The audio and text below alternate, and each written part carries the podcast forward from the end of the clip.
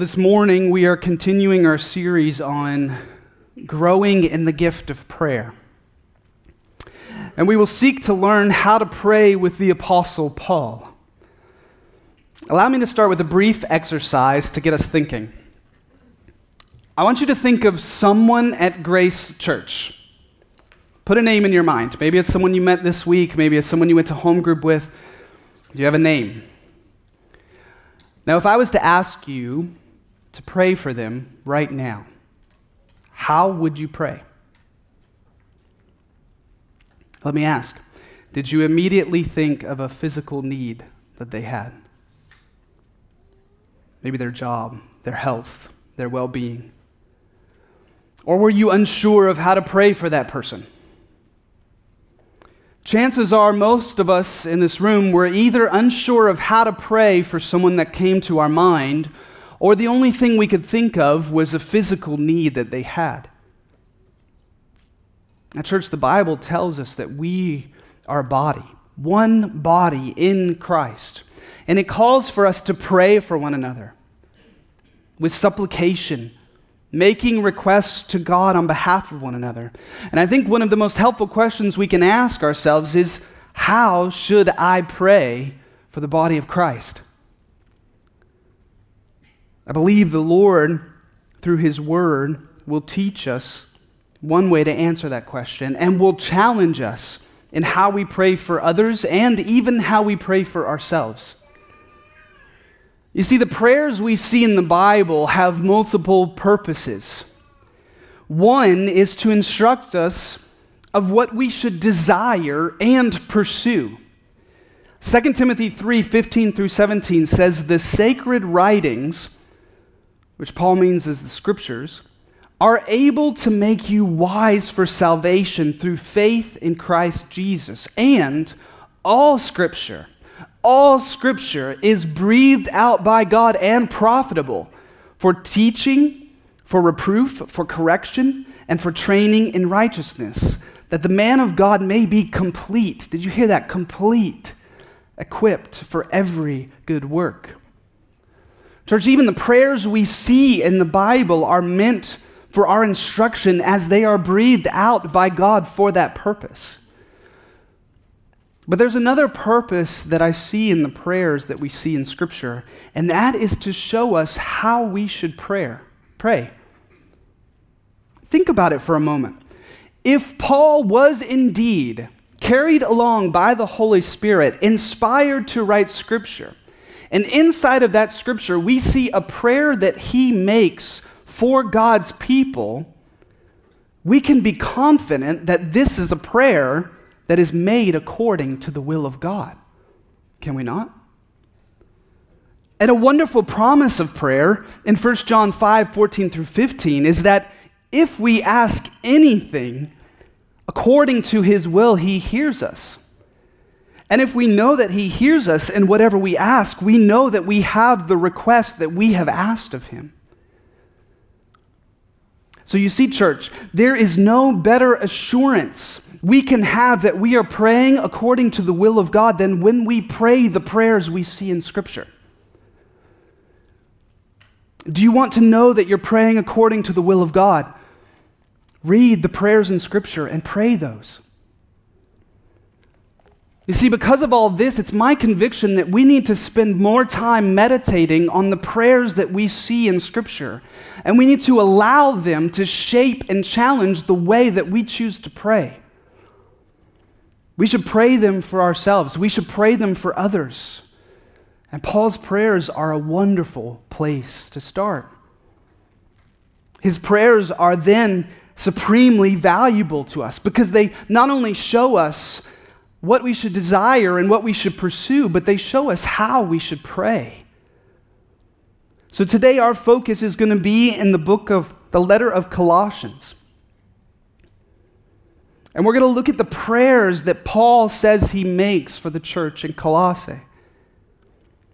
We're going to be looking at Colossians 1 3 through 13 or 14.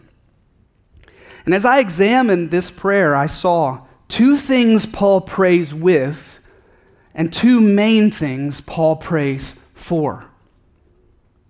May God give us grace to see wondrous things in His Word. Begin with me in Colossians 1 3, where we see that Paul prays with thanks, thankfulness for God's work. Look at verse 3. Paul writes, We always thank God, the Father of our Lord Jesus Christ, when we pray for you. Notice that the we shows that this is not just a part of Paul's prayers, but it's a part of Timothy's, whom he referred to in the opening of this letter. Paul says they always thank God in their prayers for this church. What a strong statement. Every time I pray for you, church, I thank God. What's even more interesting about this statement is that this is a church that Paul has never met. It was planted by Epaphras. And Paul had only heard reports about them from Epaphras when he came to visit. We see this in verse 7. So the question I had is how can Paul consistently pray in this way for this church? How can he consistently be thankful to God for them? Well, notice what Paul and Timothy are thankful for. Look at Colossians 1 4 through 6. He says, When we pray for you, since we heard of your faith in Christ Jesus, and of the love that you have for all the saints, because of the hope laid up for you in heaven. Of this you have heard before in the word of the truth, the gospel, which has come to you, as indeed in the whole world it is bearing fruit and increasing. So it does among you since the day you heard it and understood the grace of God in truth. You see what Paul is thankful for? He's thankful for their faith their love, and their hope. All of which came through hearing the word of truth, the gospel. Paul is consistently thankful for the grace of God in his church. Consider some details here. First, notice the object of their faith. Their faith is in Christ Jesus. I've heard it said that faith is like an anchor on a boat. It's not the anchor itself that holds the boat, it's what the anchor is hooked up to that holds the boat. Their faith is in Christ Jesus, Paul says. The construction of the name alone draws attention to the resurrected, exalted Christ. It is King Jesus that they have faith in. It is Messiah Jesus. Their faith is anchored in the strongest point that it can possibly be anchored to Christ Jesus, the name that is higher than any other name. The one who bled and died and rose again victoriously. Christ Jesus, who trampled death, who broke the power of sin, who bought us with his blood. Christ Jesus, who stands in victory, in whose power in which we stand, our rescue, ransom, and Lord. Christ Jesus, the joy of our salvation and our hope eternal. Amen. Is your hope, is your faith in Christ Jesus, church? I read a story this past week of New Testament scholar Dr. J. Gresham Machen that captures the importance of this question for us. The author writes Many years ago, Dr. Machen was defending the full authority of the Bible and the truthfulness of the gospel message it proclaimed. During the height of the controversy, he was speaking one day at the Chicago Divinity School Chapel which was crowded to the doors with listeners and reporters. An eyewitness said that he held the crowd spellbound throughout his message as he shared the Bible's teaching of the sinfulness of man, the grace of God, and the need for men and women to be saved through faith in Christ. Near the end of his message, a female reporter spoke up. She asked, Dr. Machen, you don't seem to think very much of man. What reason do you have for so belittling him? And Machen replied that he was simply repeating what the Bible said. The woman then shot back with a question that, in one form or another, you and I hear all the time in our own day. But really, Dr. Machen, it doesn't make any difference what anyone believes, does it? Just so long as he believes something? Dr. Machen could have passed that question off, but he didn't. It was too important to not answer.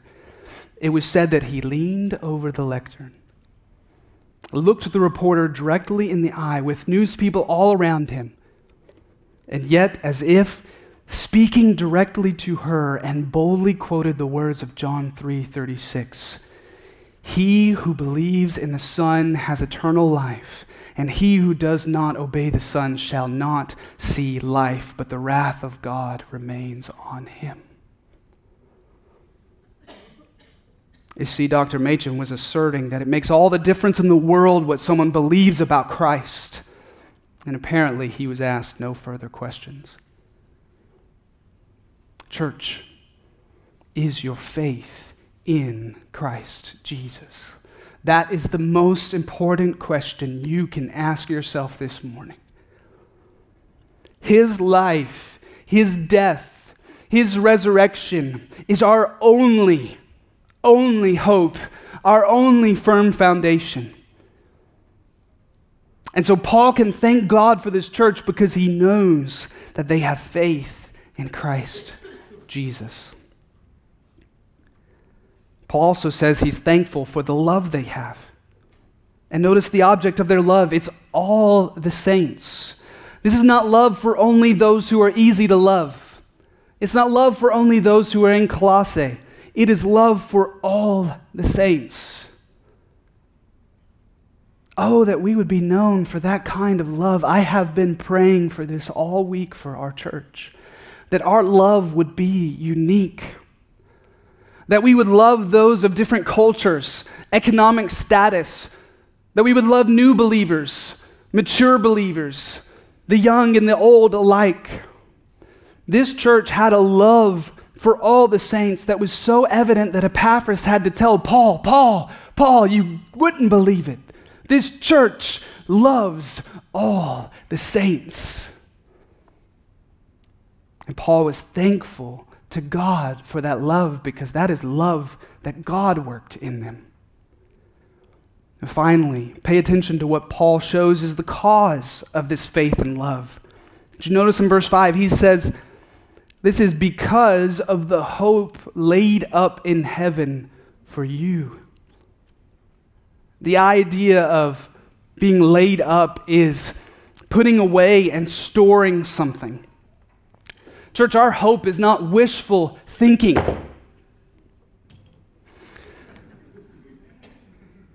The hope that we have is not some mystical, like, please, Lord, make this happen. It is a firm, grounded truth that what we have stored up for he- in heaven for us is far superior than any pleasure.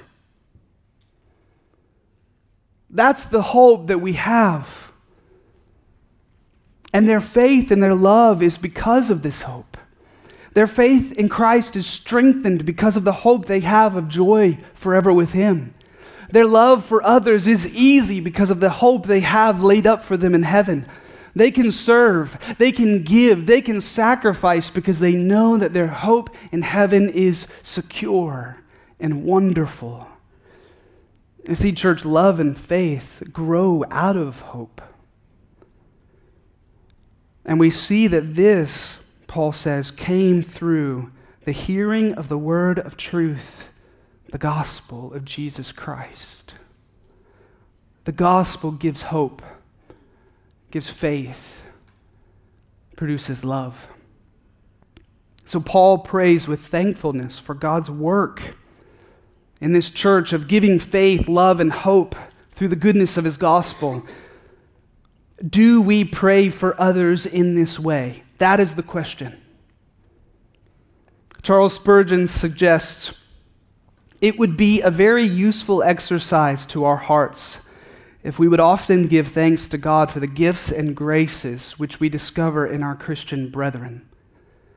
I am afraid we are far more inclined to spy out their faults and to suppose that we deplore them than we are to discern the work of the Holy Spirit in them, and from the bottom of our hearts to give thanks to God for them. How would our hearts change towards one another if we were to always give thanks to God for the faith that He has given, the hope that we have? How would it change if we were able to thank God for the grace we see in others instead of the lack of growth? If we were able to bear with people and rejoice in their faith? The challenge is to make a regular practice of praying with Paul with thankfulness to God for the work that he has done in his church. Consider the second thing that I see Paul pray with. Paul prays with a concern for God's people. Now, this is almost a redundant point to make because Paul would not be praying for this church if he wasn't concerned for them. But what I want to point out is the way we see this concern for Paul's for God's people mentioned. Look at verse 9 and what he says. He says, "And so from the day we heard, we have not ceased to pray for you." Paul makes it clear that his concern for the people of God is not fleeting. It's not a one time event in his life. It is continual and it is unceasing. Back in verse 3, he actually used what is called the present tense for the word praying, and then he added the word always to emphasize that he has a constant practice of praying for this church. Do you have a constant practice of praying for Grace Church? You see, the faith Paul sees, evidenced by love and anchored in hope, is what caused him to have an unceasing concern for others and to pray to God on their behalf. Paul is not resigned only to thank God for their faith, love, and hope. He has a concern for their growth. And this leads us then to say, what does Paul pray for then? For this church that he is thankful always for, and this church that he is concerned about, what does he choose to pray for? I think we see two main things that Paul prays for. He prays for spiritual insight and spiritual growth. J.R. Miller comments Some people pray for their friends but ask only for things of lower or less importance, that they may have good health, that they may get on well in worldly affairs, that they may prosper socially. These are proper enough blessings to ask for our friends, but they are not the first things. Paul, in praying for his friends, asked for them the highest and the greatest things. My prayer has been that we would learn to pray in this way that God would give us the grace to see what others and what our greatest needs truly are. So let's consider these things closely together, starting in Colossians 1 9. Paul prays for pervasive spiritual insight. Look at verse 9. He says, And so, from the day we have heard, we have not ceased to pray for you, asking that you may be filled with the knowledge of His will and all spiritual wisdom and understanding. Paul's request is that this church is filled with the knowledge of God's will. The idea is of a ship being fully equipped for a voyage at sea.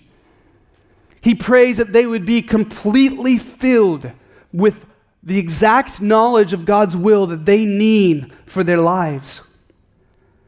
Now, when we consider how Paul is writing to correct early forms of what's called Gnosticism, which claimed that one could achieve perfection by growing in wisdom of spiritual mysteries, so it's, it's this higher spiritual knowledge.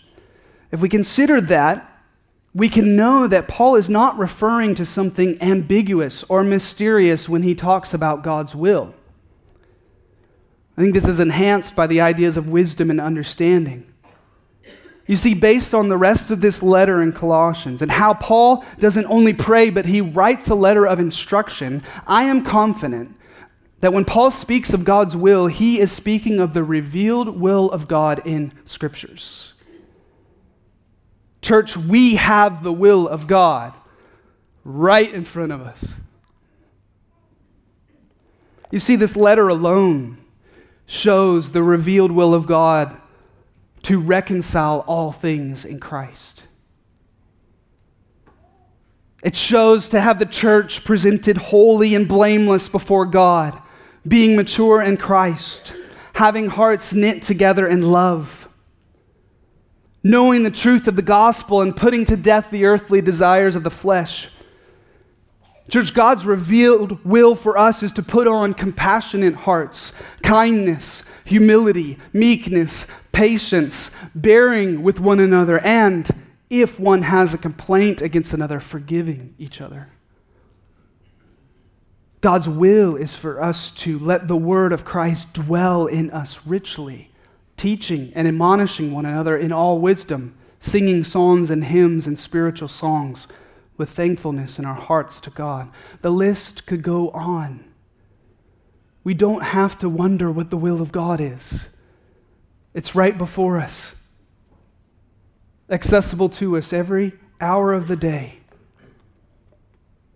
And so when Paul speaks of this church being filled with the knowledge of the will of God, he's speaking of knowing God's will as real, revealed in Scripture.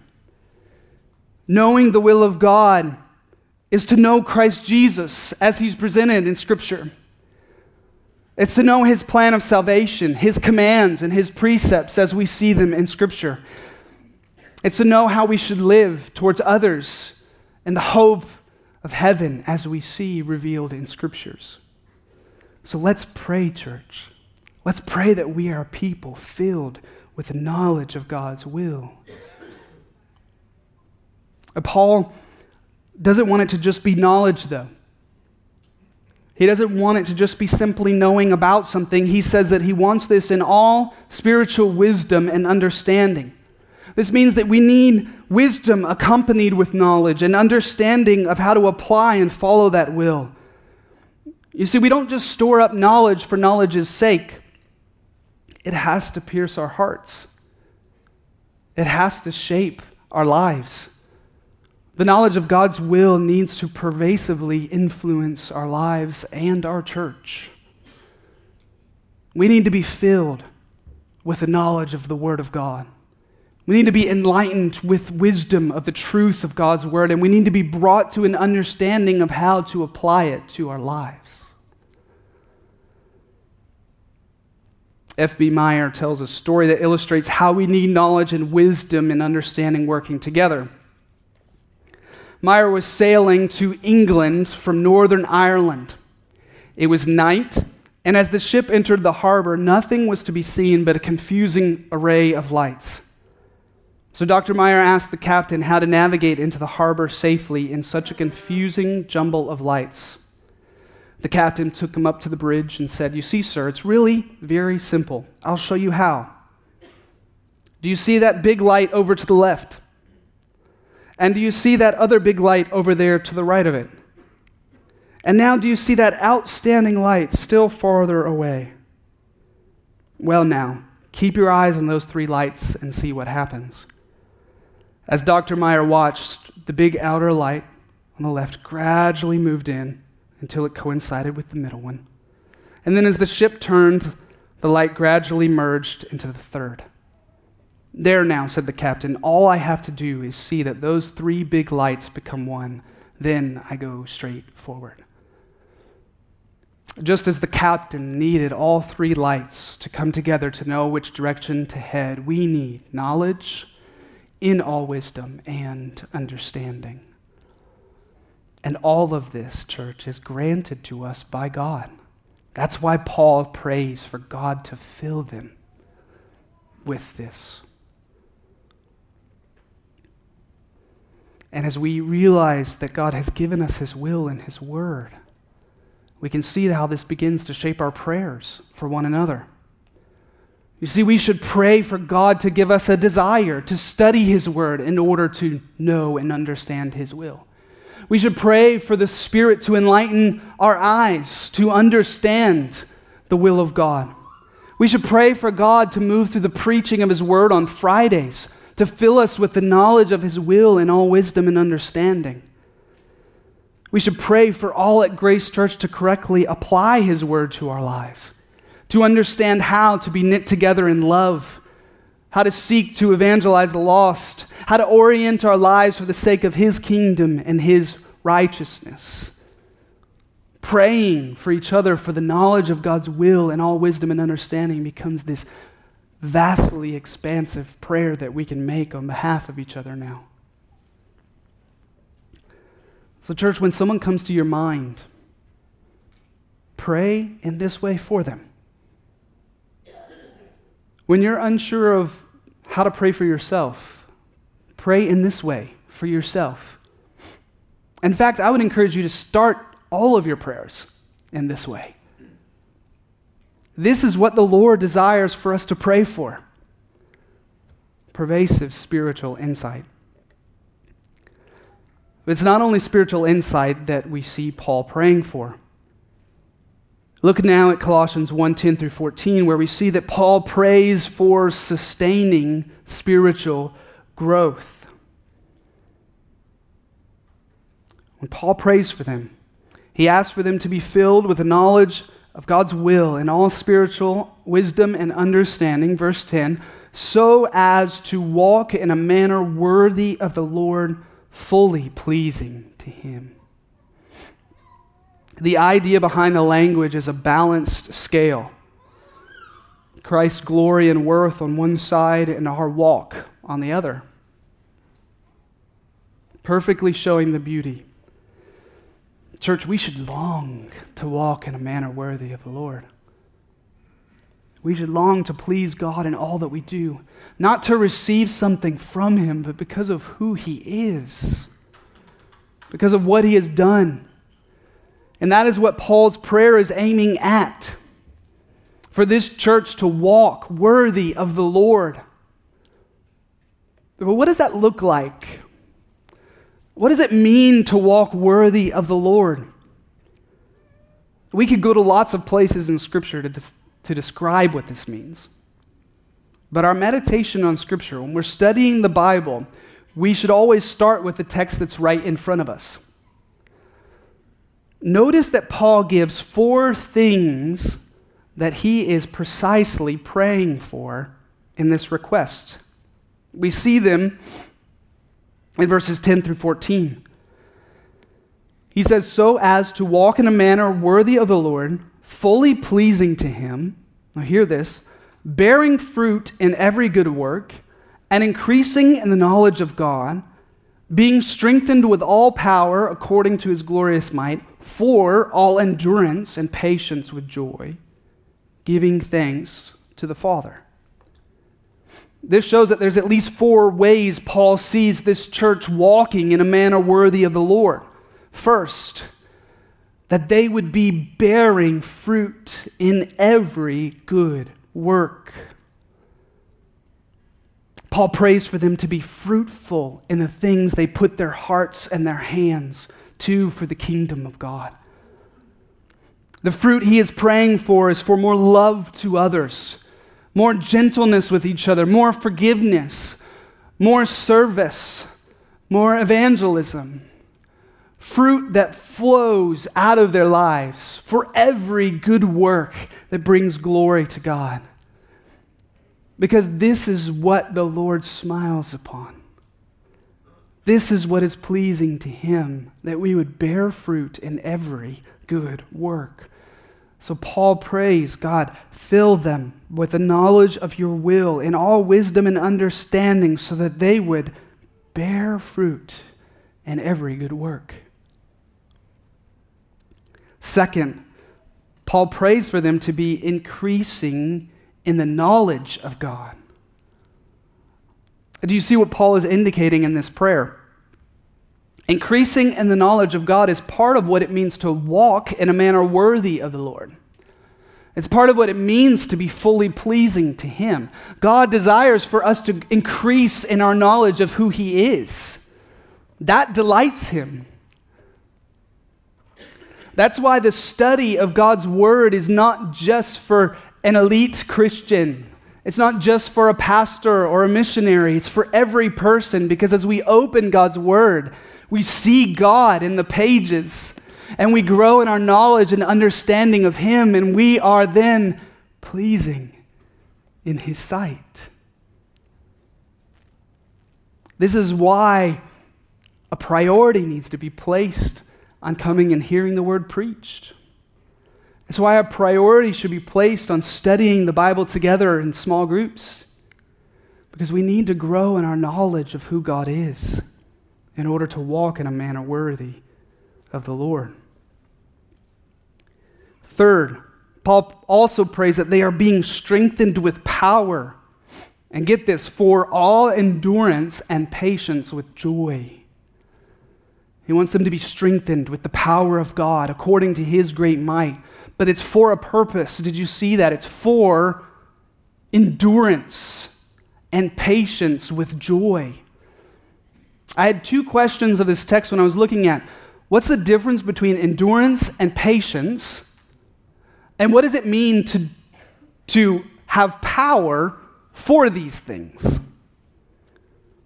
Now, as I asked this question and I looked at the word, I came to find out that the word for endurance is directly related to trials, temptations, things that happen to us. And the word for patience is actually directly related to patience with people. The word for endurance means to literally remain under.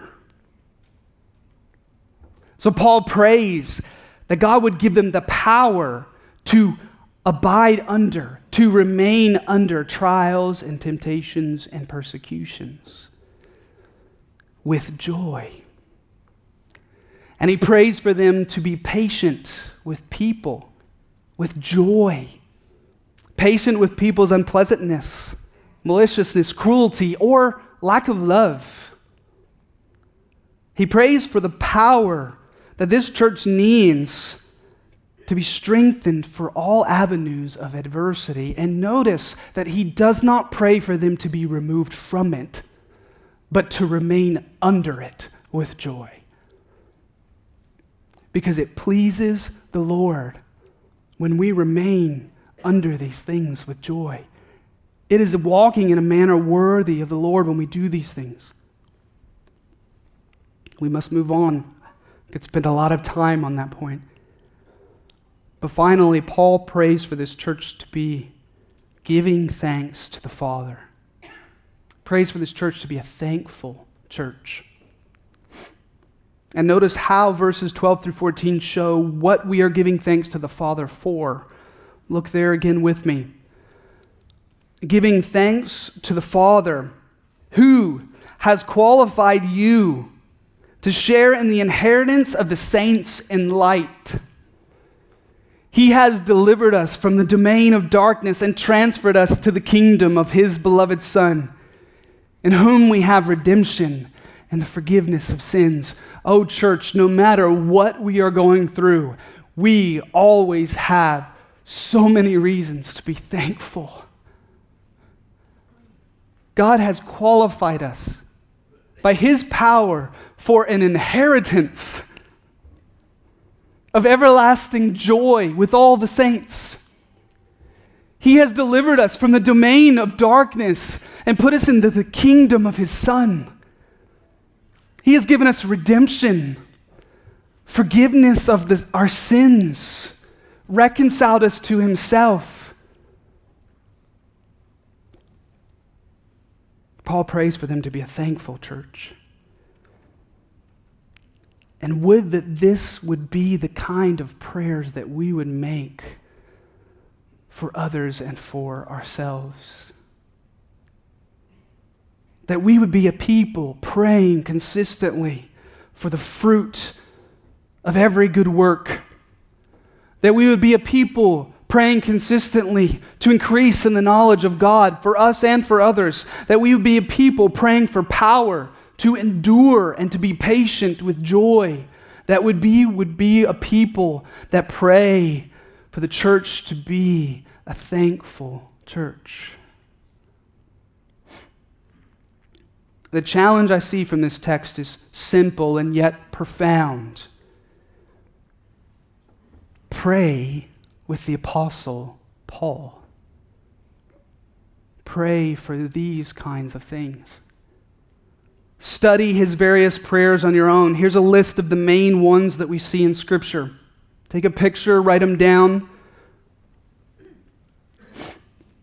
Study them this next week. Pray them for yourself. Pray them for others. Pray them for Grace Church. Because, beloved, by praying with Paul, we will be praying according to the will of God. So, as we seek to grow in 2020, grow in the gift of prayer, let's seek to pray with the Apostle Paul, with thankfulness for God's work and concern for God's people, and for pervasive spiritual insight and sustaining spiritual growth. Please stand together with me as I pray this over us. Our Father in heaven, we thank you, we praise you for your goodness. God, that we have hope that is secure, that we have forgiveness, that we have love from you. God, we thank you for the faith you've given to all here at Grace Church in Christ Jesus. We thank you for the love that we see exist among the church, and we pray for more. God, I pray that you would grow us in the knowledge of your will, that you would fill us with all wisdom and understanding of your ways. God, I pray that we would be a church that bears fruit in every good work. I pray that we would be a church that increases in the knowledge of who you are. I pray, God, that you would strengthen us with power for all endurance and patience, that you would give us joy everlasting. God, make us a church that is thankful to you for the many blessings we have in Christ. We ask these things through the blood of Jesus, by the payment that was made for us, that draws us near to you. And in the name of Jesus, we pray. Amen.